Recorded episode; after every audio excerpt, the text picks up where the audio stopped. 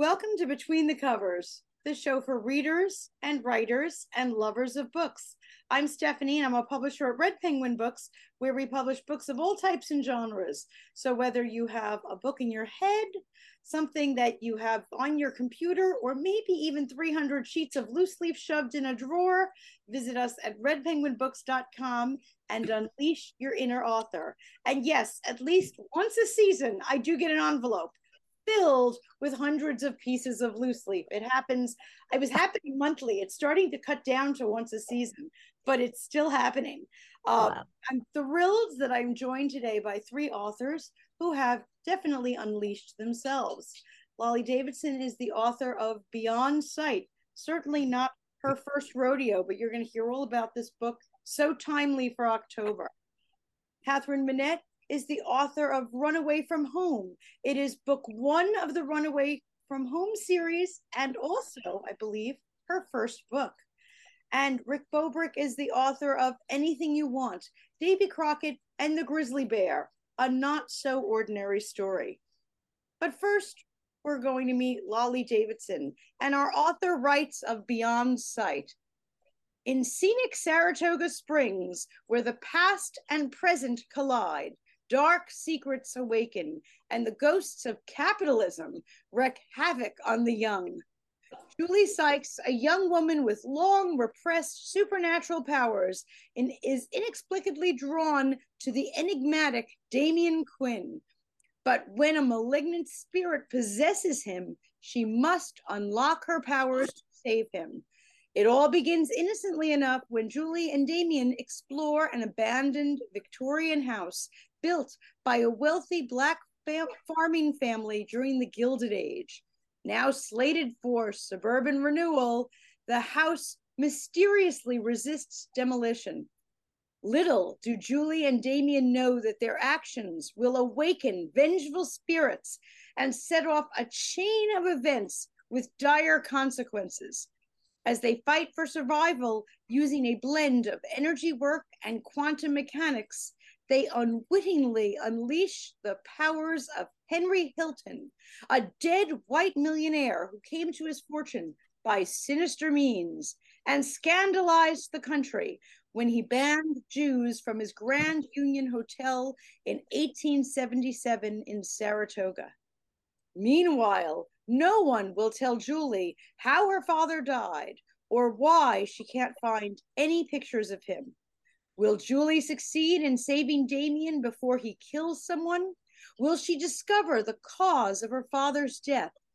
Or will they both be consumed by the relentless forces that haunt them? Luminous and heart poundingly suspenseful, Beyond Sight traces how the ongoing struggle between the privileged and the marginalized haunts us to this day on both the physical and spiritual planes please welcome author Lâle Davidson. So excited to have you here today.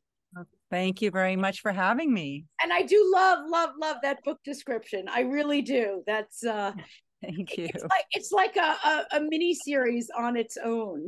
Um, yeah. But I, I have to ask you first because I happen to know some of what's gone has gone on in your life. Um, this this Victorian home was slated for uh, revitalization and you just lost a whole lot of trees to revitalization, didn't you? Well, kind of. Right behind my house, I had a little uh, an empty lot of like 30 black locust trees and they were huge. They were like 60 feet tall and they were it was lovely and it was a great um screen between me and the price chopper, the big, you know, grocery store only 2 blocks from my house. But you wouldn't have known that I was only 2 blocks away from there. And then the guy who owned it I mean, imagine him thinking he could do whatever he wanted with his own property, decided to cut them all down to sell them, to sell the property. Um, and so that was devastating. You know, they um, they they cut those trees down in a day and a half, and suddenly I have the price chopper in my backyard. So that that happened in April. So my husband and I just got to work and started planting trees like crazy. We just so you can't see the price chopper from my backyard anymore. Ooh, glad to hear that. But you know, yeah. it's funny when I was thinking about uh, changes because of revitalization. I said, "Oh no, does does Lâle have spirits in her backyard also? you know, though, I had a very cool thing happen. So three years ago, or three or four years ago, I was kind of feeling down about writing. I kind of was giving up, and I was walking in a park near my hometown in my hometown, um, and I a little owl came and landed in a tree right above me and we started to hoot back and forth. I mean and it's really odd because you know owls are kind of shy that way. It's not every day you have a conversation with an owl and i i decided well owls wisdom you know maybe this is like a blessing like you should write. And so uh last night I was sitting there uh, in my kitchen and I hear this very strange sound. I'm like, what is that? And I run out and I grab my Merlin app that's on my phone, which I can never open in time to catch.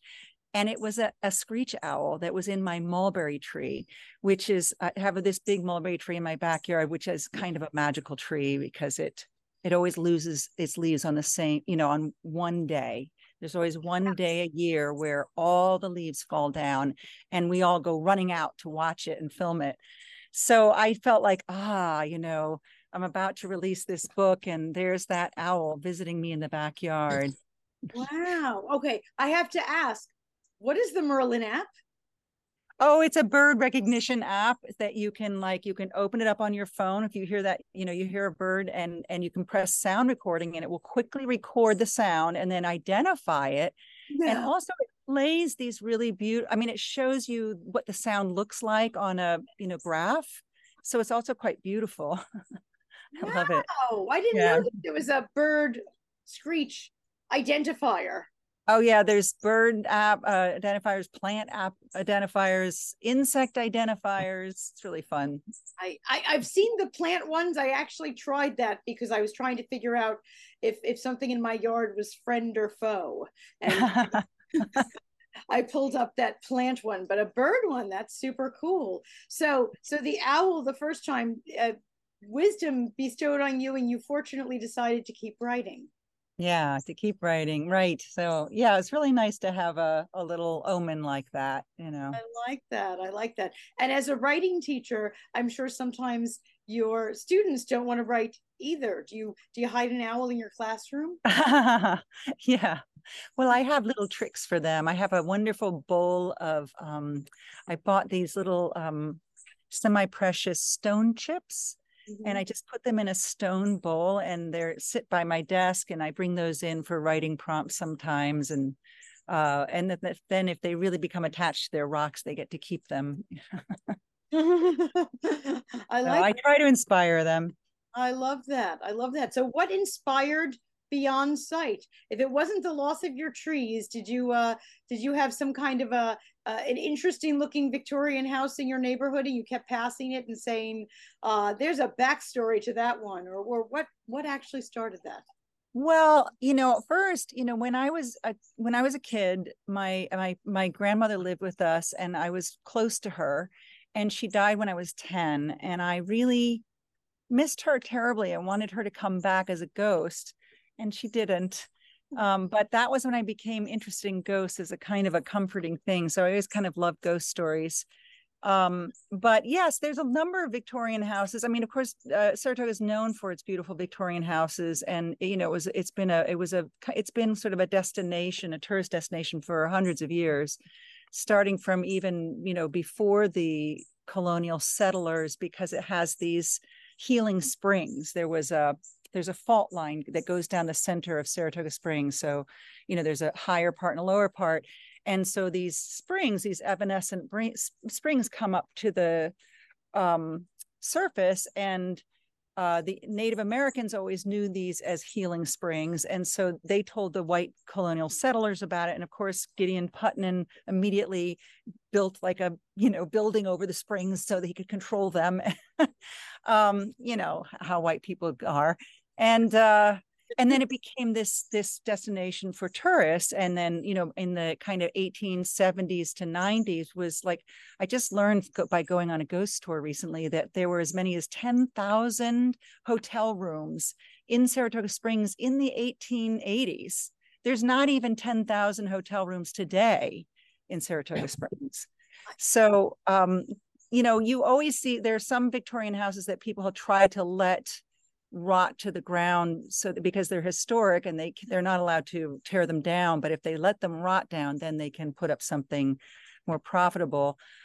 Um, and then there's always people trying to save them. So that's kind of an ongoing battle um, and then through my kind of activism work i learned that there's not far from where i live. I live in an area that's kind of an old italian neighborhood used to be an old italian before that it was an old irish neighborhood uh, before that, it was an old black neighborhood, and the the black neighborhood was kind of a thriving um, down little downtown with shops and things. And of course, again, the city council sometime in the 70s said, you know, we need to do some urban renewal and and and tear down all these black homes and uh, put some shopping plazas in. And that's common. That happens all over the country. So that I began to think about that for my ghost novel. And then I I do a lot of walking in the North Woods, which is um, Skidmore College has these beautiful woods that you can walk through that's all, along the fault line. And it was very inspiring to me. And there's some strange structures in the woods. Like there's this big well, or it looks like a well, like a big round circular um, structure. And I s- sort of investigated the history, and it turns out that that property was owned by a man named Henry Hilton, who is not related to the Hilton, the Hotel Hilton family. And he was a young lawyer in the 1870s, and he uh, started to work for one of the richest men in America at that at that time was um, A.T. Stewart, who was like third, like there were the Astors and the Vanderbilts, and then him. He had started the first um, department store so this Stewart and his wife had had two children who died, and they were sort of heartbroken. And when they met this young Scottish lawyer, they kind of lo- fell in love with him in a way, and he became like their surrogate son. And when Stewart died, he left uh, the businesses in Hilton's control. And then the wife just signed them all over to him. So he came into the entire fortune. So he came up to saratoga springs and he built six lavish mansions in the area where skidmore now is and then he squandered his money he just was very ostentatious he uh, known for driving around on in carriages with men with tri-corner hats and bugles and um, he had racing dogs and race tracks and just all kinds of um, lavish entertainment. And uh, he squandered all his money. He had almost nothing left when he died. And then his houses were tied up in legal battles. So nobody moved into them and they just sat there empty. These lavish, they were silk paneled and everything. They were looted. They burned down, they were vandalized and eventually burned down from grass fires, all of them. So I was like, and, oh, and then I discovered that this guy, A.T. Stewart, somebody stole his body. And I thought, what? This is too good to be true, this story. Like, this has got to go in my book. So that's where it all came from. Wow. Okay. First of all, you should be like the Saratoga Springs historian or something. I mean, wow. I've been up there several times, knew none of that, and now I'm I I, I want to go up there again and take the uh, Lâle Davidson tour. Yeah, well, actually, I did sign up. I did actually ask the guy, ghost tour guy, I was like, do you need other tour guys? He was like, I do. I said, oh. so we're going to start in the spring. Yeah. All right. Okay. When when you're ready, you tell me. I've been on one ghost tour in my life. It was in New Orleans, and um, what they did was we also stopped at pubs along the way, and part of our our oh. fee was that we got free hurricanes at each pub. I'm sure it was part of. Oh no. And certainly, more hurricanes you drink, the more ghosts you will see.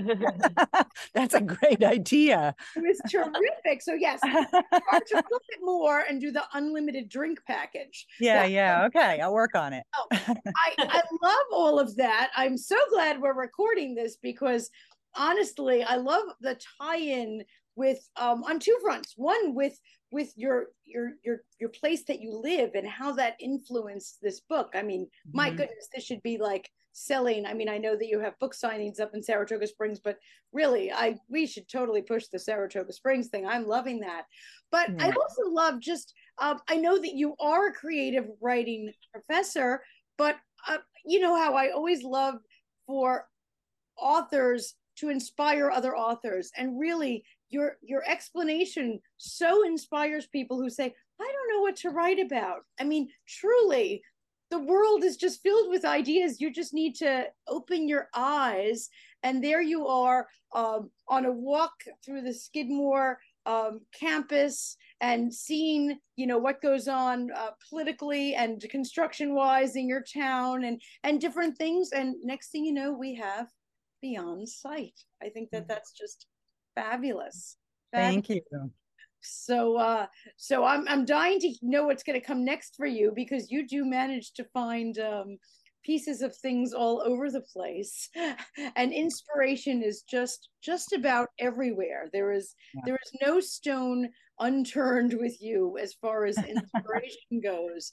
Uh, our next author has a very different inspiration uh, than than some ghosts. These are kind of like real life ghosts um, catherine manett uh, wrote runaway home and our author writes peter and haley are two young adults who are set to age out of Long Island's foster care system together. It's an exciting time for the two, and life should be fun without rules and the watchful eye of a foster parent. However, with the news of their foster mother's terminal illness, Peter has decided to adopt Danny, a 13 year old boy also in her care. Now, Peter's life isn't the same. The three must continue to live together in a new apartment. Peter hopes he has created the perfect family despite their differences. He soon learns what a tremendous burden he's taken on at the young age of 21. Being the sole breadwinner and a new parent means giving up the opportunity to live a carefree life with Haley. As she continues to struggle with addiction, Haley competes with Danny for Peter's attention and affection. When that seems to fail, she turns to her new boyfriend, an opioid dealer, Tristan, to fill that void. Peter and Tristan clash immediately, with the prospect of his plans for a perfect family falling apart.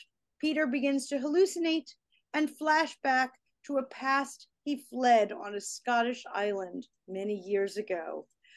Please welcome new author, Catherine Manett. So thank you. It sounds so good when you read it. I like it. and it sounds so good when your readers read it too. Oh, I hope so. Wow, absolutely. Well, I am so delighted that your creative writing teacher, not Lâle Davidson, but um, but Bill McGee, who happens yeah. to be uh, an author and friend of mine, brought you into our circle. So congratulations on the book.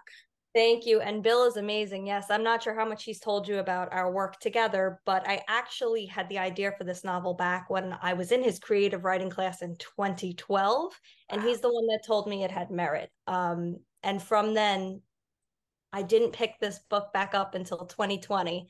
And when I finished it, I, I found his number. I found all the information on him and I contacted him. I said, I want you to be my editor. oh my gosh. That's yeah. Fabulous. So we kind of reconnected in 2020 and he's been he's been great. He's amazing. That, that's fabulous. And Lâle, that's a hint. I want your your uh your students with their first books on next so that they can sit here and, and chat. yes. We should have had Bill on the show too, so that we could brag about him with him sitting right here. Yeah. so so tell us first uh, about inspiration for this very different than walking around skidmore and seeing uh, old homes this is very right. very different book so so the, right this is actually very interesting because this morning i just saw a video um, I, I don't remember who was speaking but he was talking about how so many of our heroes for example superman harry potter um, they all are either from the foster care system or adopted mm. and I was thinking back to being a child and I was in love with the book uh, or the movie, I suppose, Peter Pan at that time. And that's actually where the, the main character's name comes from. I wanted to bring some of my childhood into that. But my characters are, are totally different than anything you'll see in Harry Potter or Superman. They're very real. Um, they go through quite a lot of trauma.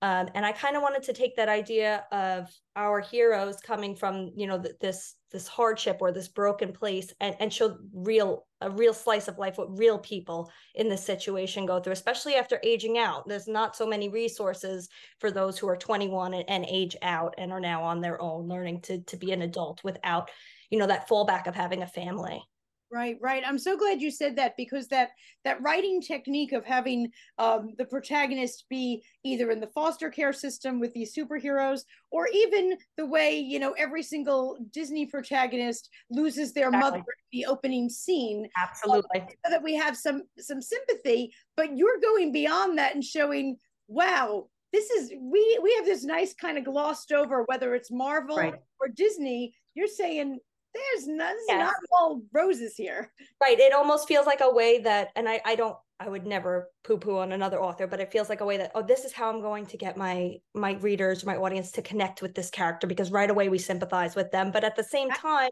all these children's stories are leaving out, you know, the big issues here.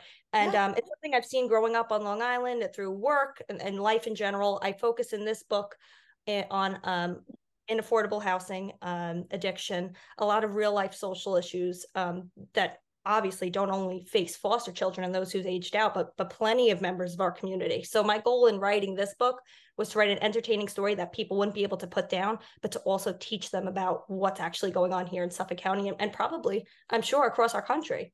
Yeah, no, you're absolutely right. And I love the way you wanted to do that through storytelling because yes. hitting people over the head as as we've discovered Ooh. doesn't necessarily change and how boring right absolutely something engaging is, is so important when you well anyone would realize that as a teacher or as a learner you know in, in general like I've always learned through stories and through imagination and, and processing. That's how I've processed traumatic events in my life. And I feel like my book is an aid um, to help maybe high schoolers, I'm thinking age 16 and above, to to understand if they've been through anything like that or how they could potentially process trauma as well through a creative outlet.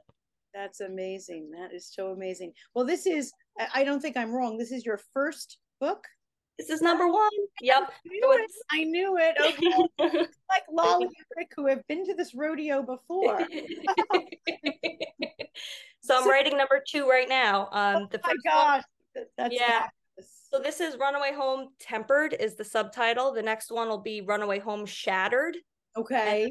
one will be Runaway Home Mosaic, and it'll be um a three book series once it's completed. Ooh, I love that. I love that definition. Not like I'm trying to write book two. I'm no, we oh. got titles. We're going oh. on the show. I'll be back. I tell everyone these characters in this story have been with me for such a long time. Like I said, as a way, even as a kid, not nothing in here has ever happened to me. I had a great childhood, a very loving family, but just processing trauma i've always created characters in my head and i've always you know when i learned about something in the news that that affected me or was traumatic i always process it through imagination and storytelling so this is very dear to my heart i don't take it lightly at all Fantastic. Well, now that you're enmeshed in book two, is mm-hmm. your process going easier than the first one? Tell me a little since you're a newbie. I'm loving this. I would say the process is easier because now I kind of have my footing. But I wrote the first one in 2020 when nothing was going on after work and nothing was going on on the weekend. So I had so much time. Now I'm back to, well, I always I have an essential job. I always work full time, but after work, you know, I'm going to the gym again. Um, I, I'm on a bowling league. I compete in pageants. I compete in gingerbread competitions, which is coming up. That's giving me a headache just thinking about it. But I have so many ex- extracurricular. I'm not in school, but I have so many fun little things that I like to do. And writing is definitely a big one but finding the time is always a struggle. But I, am over hundred pages in, so I'm oh, thinking I do it by January. Okay, yeah. the only gingerbread I ever made was that that they sell. Do you know the one yeah. that they sell, and you hold the sides up and you put in the frosting? So tell me a little bit about gingerbread competition. Strangely, this also has something to do with my book. Okay. So I do not like to write anything that I do not understand and know well. Um, so I don't want to give too much away from book two, but in book one, you you kind of see it coming. The main character is a baker, and he will um, continue his career path as a baker. So I said to myself, there is no way in heck that I'm going to write about baking and recipes without knowing how to do it. So I started picking up baking as an activity, um, and I've learned a lot over. The, I think I've been doing it for a year and a half. Um, and I mentioned it to one of my coworkers at work, and she told me her daughter is a competitive gingerbread house maker, and she's been on Food Network.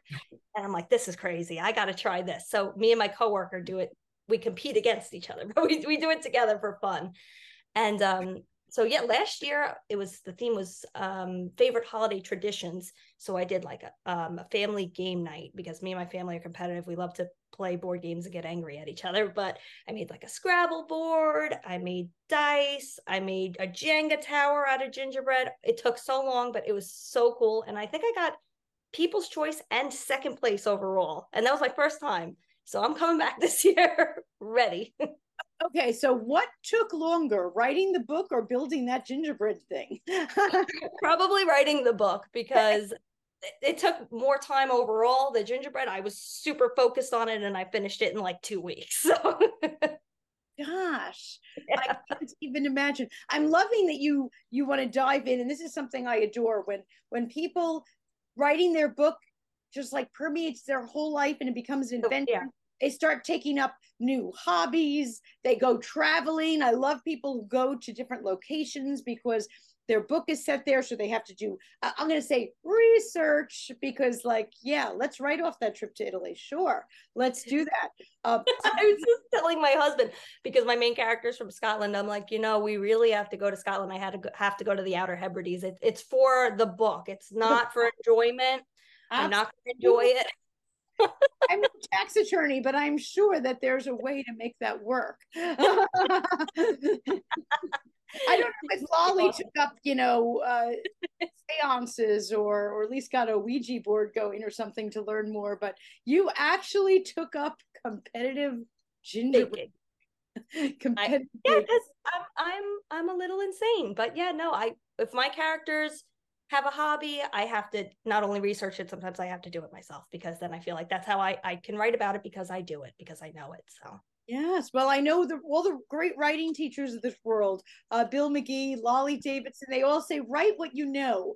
You're saying, if I don't know it, I'm going to learn it. I'm going to learn it. I think that's fabulous. Uh, we're we're about to publish a book about mahjong, the game, and I, I mentioned to the author, "Do you play? Because you really have to make sure this stuff is correct because players will know, and just like with you, yeah. uh, bakers will will see right through your book if you're wrong." Absolutely. I even bought a recipe book that I found online called The Hebridean Baker, and it's about Scottish baking, and I've been reading that and trying to make the recipes from that, so I can can really get into into detail. So, wow, absolutely, I think research is so important. Now, besides the research on the um, extracurricular activities of your characters, um, do you work with people in trauma? You mentioned your your own child I, was fortunately I do. Um, so I'm a caseworker for Adult Protective Services. So I get referrals on adults who are disabled who are unfortunately either neglecting themselves, being neglected by their caretakers, or being abused. Um, and then it is my job to go out and conduct an investigation and create a services plan to to help remedy the situation. So, you know, in my career, I do see um, a lot of very emotional and challenging things absolutely and writing has been a creative outlet for me. But i do have to say everything in my book is fictional. These are not real people. This is not about any real people that i've ever come in contact with. Right and and i'm delighted that it wasn't first person that this was you Oh, no, no, no. Like I said, um, I have used, you know, imagination as a way to cope with my own pain and trauma, but specifically, I wanted to write this book to showcase the inaffordable housing on Long Island, as well as we have the the addiction epidemic going on on Long Island as well. We do we do? So I, they- I, love that she that you have social issues in your book, and I I agree that uh, storytelling and fiction is a really important way.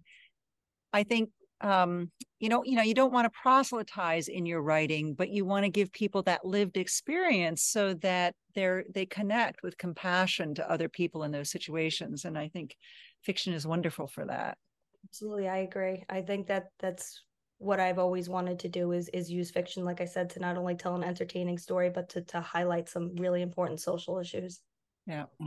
Yeah, super Bravo. important super important to do that because like i said people are not listening to an article let's say or a headline but they will read for entertainment. So what is your plan to get this book into the hands of the people who need to be reading this book?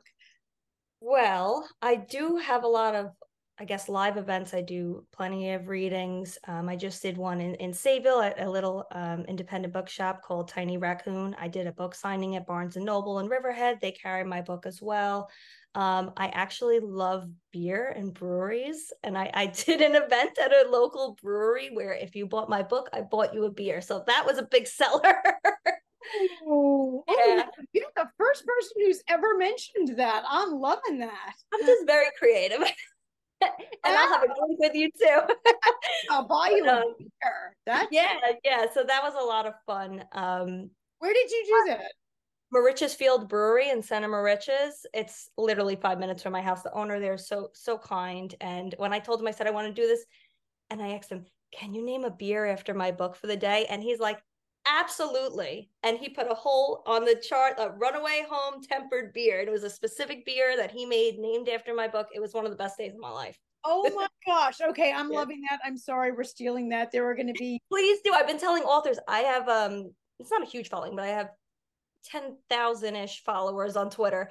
And I've been telling authors, you got to try this. It's really cool because local breweries are so open to having different events and having different people there. And it's, it's just a really cool like circuit for authors. Oh my gosh. I'm a winery girl, so I'm going to want to do this with a winery. Yeah. Loving that.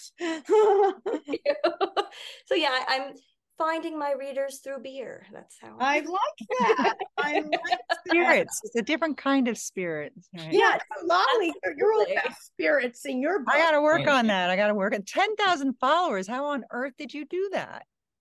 This book, I I mean, I don't really know. So I made this Twitter account probably a couple of years ago, but I didn't start using it until I wanted to talk about this book. And I have a very strange sense of humor, but I, I do talk a lot about how I promote my book and the process of what it's been like to get a book published, which you all know is like impossible. This is traditionally published, it's not self published.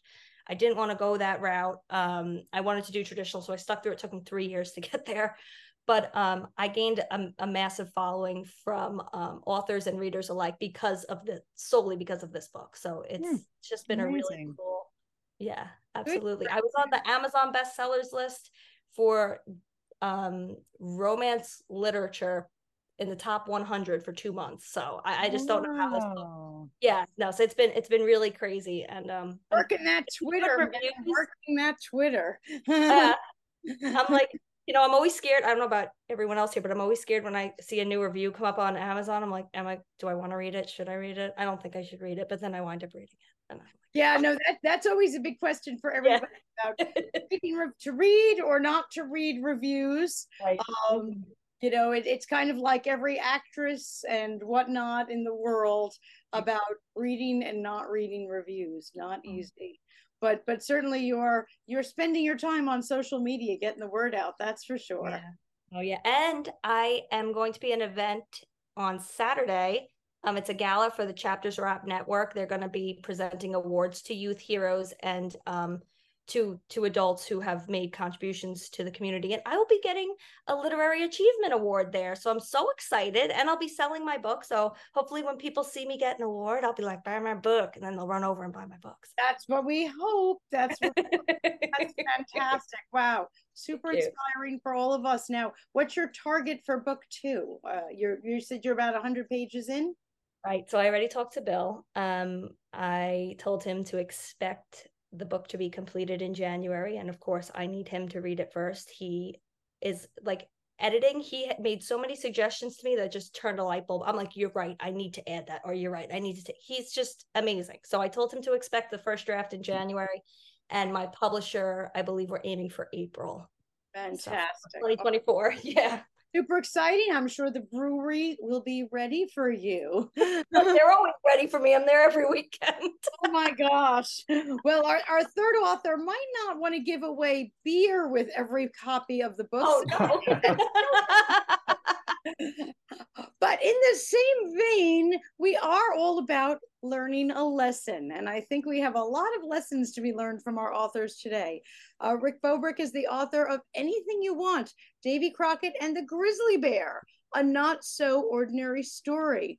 And Anything You Want is a modern day fable that features Davy Crockett and his furry frenemy, the greedy grizzly bear.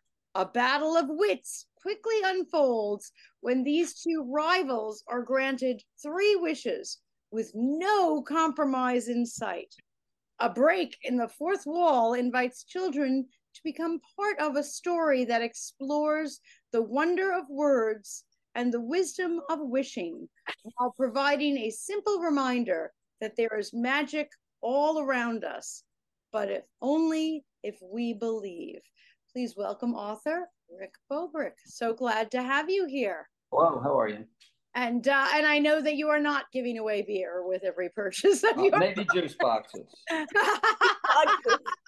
yes, you have a lesson to be learned in your book too. Um, you know, tell us a little bit about your book and your family behind your book. Well, uh, anything you want is a follow up to my first book, which also featured Davy Crockett and the Grizzly Bear. It was entitled um, Bears Don't Share. It was a story I made up over 20 years ago when I was reading books to my kids. And I just I just recently retired from teaching right before you know COVID hit in June 19. And uh, I wrote Bears Don't Share because my daughter asked me to write the story that she never forgot. And then when I was done with that, I said, well, why not write a follow up?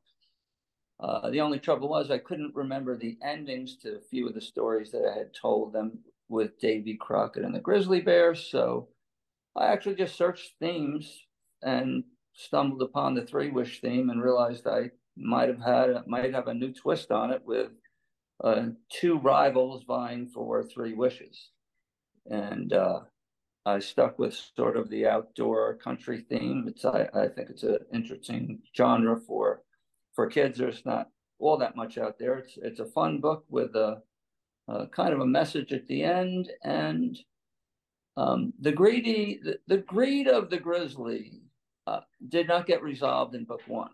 He was uh, he ended still being greedy, and um, I also thought maybe that needed some resolution, and that's what this book does. Uh, the break in the fourth wall was inspired by a friend who read my first book and said, "Hey, those words are kind of complicated for little kids." And I said, "Well, they're maybe long words, but they have pretty simple meanings." And so I used the fourth wall, the break in the fourth wall, um, to sort of resolve that issue. Uh, so uh, the uh, Davy Crockett ends up actually conversing with the reader. Um, and maybe I'll just leave it at that. And anyone interested in seeing how that transpires. Uh, uh, but I, I, think, I don't know how you feel about it, Stephanie, but uh, I think it's a little bit of an interesting approach to Absolutely. a children's book. Yeah. Absolutely. So th- these are stories that you were telling to your own children, and then you kind of forgot how they ended because probably well, so many times. don't share. I I I never forgot that because my daughter Caroline had me tell it hundred, literally hundreds of times. So uh, it, it, was ingrained. It was burned into my brain. Um, this one wasn't really a story, but I just needed a theme. It's kind of the in between book, and the, the third book was also a story I used to tell about an Easter egg hunt, but I couldn't remember the punchline, meaning a good ending. So I turned into the scavenger hunt, and being a science teacher, I made it a sort of a scientific uh, scavenger hunt for little kids that teaches them little bits of biology, little bits of physics. Wonderful. Wonderful. Please tell us a little bit about your illustrator, Lauren Sullivan, who's on. Oh, thank you so much for asking. Lauren Sullivan, very, very talented young illustrator, happens to be my niece. Mm-hmm. And uh, we actually put the first book together during COVID as just a sort of a, a surprise gift for the family. We have a huge family uh, gathering at Thanksgiving, and uh, we wanted those books ready for that and just to surprise people. And uh, the timing didn't quite work out, but uh, she's agreed to you know illustrate all three of them and. She is just um, remarkably talented. Anyone who opens the book or sees that cover uh, would agree. And uh, she flew. She lives in L.A. and so we collaborated cross country. And uh, probably the best decision I made was um, not interfering with anything she did. I just gave her free. I gave her free reign. As I told her, no one walked into the Sistine Chapel and told Michelangelo how to uh, how to do his painting. nice. I just let her I let her go, and it was the best decision I made. And uh, she flew out in May for the big children's book festival we have in Hudson, which is my former district. She'll be coming out again uh, in May of 24, and we'll have two books, which is nice. And uh, so yeah, it's um, it's a little bit of a unique thing to have a, a family collaboration and uh, and with such a talented, you know. Fantastic. I couldn't have been luckier. Literally, I literally without without Lauren, this uh, none of this would have ever happened. So I, I owe her everything. That's fabulous. And and another COVID book. So you know, as as bad as COVID was, there's there's a lot of books that are going down in history as COVID books. Just like yeah, there. Yeah, I was. I, I think that was more coincidental. It was just retirement from teaching. I retired in June of 19 before, uh, you know, things went south, and uh, so it was more my you know my daughter pleading with me to write it now that I had the time, and it just happened to coincide with COVID. Gotcha. Um, gotcha. Yeah. Talk to me a little bit about writing a children's book. We heard from Lâle and Catherine, and writing a novel and writing a children's book, you have such different approaches. I, I'll often say to people, children's books are so hard. You only have few words. You've got to make sure they're all good. like there's no waste on the page with that. Um, tell, tell me how. Yeah, it's um, I don't know how to actually explain it other than it kind of just like I had the one story locked up, so that was pretty easy. Um, and and it was a good story because it had a good ending, and all good stories need need need a good ending, and so the, I think the trickiest part was the ending for this book. I literally had 16 or 17 versions of the last page, which was the critical page. And uh, I finally think I got it right. But um, right. I don't know. I, I, I, my probably the favorite part of my parenting was reading stories to my kids or making up stories. And um, I got inspired by all the great children's book authors and illustrators. And uh, I don't know, it just, in the case of this book, it just kind of flowed. Um, the characters were already set, their rivalry was in place. And then having that three wish with two character, two rivals just kind of fell into place. And it just sort of happened. And the, the, the, the next one is, is science, and that was a that was really easy for me. I just had to come up with some interesting things that uh, uh, scientific ideas and principles that you could convey to little kids, and um, so that one wasn't too hard. But I, I, read somewhere, I think it was an article in the Atlantic a while back, and it said all good stories uh, should have an element of artifice, and and um, it was such a good point. There's got to be some trick, some twist something that just hooks a kid. And I definitely had that in the first book with that ending, as you know. And then I, I think I got it into this book, and I'm pretty sure I have it in the last book as well. So that the ending was, was, is crucial. Um, you have a good. I have. I have fairly. I think what are good stories, and I also have a fabulous illustrator. So um, absolutely, um, it's kind of just happening. I mean, I have literally no training in writing, um, other than reading endlessly reading children's books, but oh, um, that, that counts. That that's training. That that's I, absolute training. I think uh, Stephen King writes in on writing. The number one thing you could do to improve your writing is reading. Yeah, yeah. I read it. I read his book on writing, and uh, you know, interesting at the book festival um, last May. I was invited to come into my old middle school and and read the read my book Bears Don't Share to of all things seventh graders and I was an eighth grade science teacher, and I was um, I was a little bit skeptical and anxious about that to see how they would, uh, you know, take to a children's book for meant for four to six and seven and eight year olds, but uh, they were absolutely mesmerized by it, and I was um, I was more than surprised. And about two weeks later, I got a packet of illustrated thank yous from them and uh, I generally think the seventh graders is kind of jaded and, and you know, hey, this guy's going to read us a kid the children's book. I'm We're not 30 baby. and I still like reading children's books. No, I have found that kid, kids in schools at any age, they get transfixed by having books read to them. Absolutely.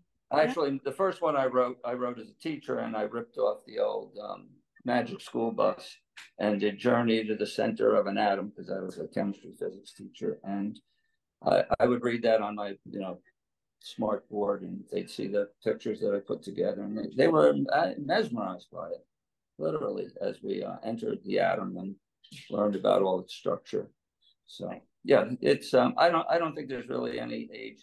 In fact, I get uh, probably the, the, feedback I've been getting from adults on the first book has been uh, really remarkable. They seem to like it almost as uh, as much as uh, as kids are, are liking it, and it's a it, that one too surprised me because at the end I realized it was a bit allegorical, and I um I ended up making the allegory. I don't know what happens when you make it more obvious, but I put in one line so you know kids would get it and adults would get it as well. But I get I get a lot a lot of uh, really good feedback from from parents that have purchased the book and read it, and I'm starting to see the same thing with this new book. So it's pretty exciting. Well, certainly, uh, children's literature is best when there's a layer that the adults get also, because the adults are the ones that have to either read it or if it's a movie or television show, sit through it. You know, it's always best when there are layers in there for the others, and your books have those extra layers. You're not just, you know, a little cutesy rhyming scheme. There's something actually going on. I'm not surprised. yeah. I, I thought this was maybe the most. I wondered if it was maybe too too layered. This new book, but uh, I don't think so. But I, I did have a little concern that maybe it was. There's a lot going on in a little bit of space in this one. Absolutely. So we'll well, see. I, this I was a little anxious with anything you want because um, it was an untested story. The first one I knew I had a I hmm. just knew I had it. And this one, uh, uh, I think I have it. we'll see. And, and and absolutely well it's funny one of my uh, classic questions that i love to ask authors is if if i'm shopping tonight and um, i'm looking at your books here who am i purchasing your book for now rick if we start with you um, what what age do you think this is for and what age might it stretch to? Because I'm hearing a stretch vote in there too. So tell us a little bit about that. I'm thinking probably three and three or four and up, although my sister-in-law just got back from visiting her uh, granddaughter who's 16 months and she said her granddaughter rose uh, asked her maybe a hundred times to read the book to her, even though she was, uh, and I think it was, she said it was the pictures of the bear more than my writing. So that's the kudos, kudos to my uh, niece on that one. But um, I think to understand the ending, and again, I don't, it's not really that direct. Um, I think four and up. Okay. And I'm not gonna, I'm not gonna put a an upper end to it. After reading to those seventh graders who were 12, and uh, I don't know. I think even adults are gonna. There's yeah. a message there for everyone. I get that. I get that. And and I think that children's books actually have a much broader range than we think because some are reading uh, having the book read to them and then other early readers love to read children's books because they can grasp them. So there's that. Uh, Catherine, Absolutely. how about you? Who should I be buying a copy of your book for today? Okay, so when I wrote this, I was thinking new adult, meaning like between the ages of 18 and 25. Um, I always thought that this book read like a TV series, and I compared it to You by Caroline Kepnes because that was a book first, and then it was a series on Netflix that millennials, my generation, we loved. We loved the book, we loved the movie, and I'm like, this, I mean, the show, this is that type of book. Well, recently a high school librarian reached out to me and said that they want to use this book for the high school reading club. And I was kind of like flabbergasted. I said, Did you read it? It's a little dark. Oh, no, this is perfect for high schoolers. So now I'm thinking, have I been marketing to the wrong um, audience? I don't know. So now I'm saying maybe 16 and up. Mm-hmm. Um, but I think that anyone really could could read it.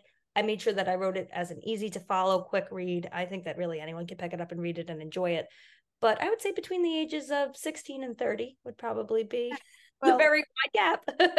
because we don't want you in jail. Don't buy the 16 year olds the book. and Lâle, how about you with Beyond Sight? And, and I see it got dark where you are. That happened. Yeah, I know. I should get my candles out. Uh, get really spooky over here. Yeah, no, it's, uh, it suits the book. so. Um, I would say, I mean, the protagonists are 19. So, I mean, I think anybody from like 17 on up, mm-hmm. um, because there's some of the characters are in their 50s. So, um, but I, you know, I was writing to be entertaining to sort of any age. Um, and I, and I, it, you know, there was a version of this that was a YA novel, and then I, I aged the protagonist because I wanted it to be, um, you know, I just wanted to appeal to an older audience. So 18 to 80. To I like it. I like that. I love that. And uh, I think that when you start leading the ghost tours, you should have a bag of them that you can start selling to people on the ghost tour. That's just the way. well, for the three of you, I loved having you today. I hope that uh, our viewers are going to snatch up these books uh, wherever you see them. Just as a reminder, Beyond Sight by Lâle Davidson, Runaway Home by Catherine Manett, and Anything You Want by Rick Bobrick. Uh, all of them have more books in them, no doubt. So also please go to their websites, sign up, get on their mailing lists because you definitely want to keep up with them. So thanks so much for joining me between the covers and happy writing. Thank you. Thank you.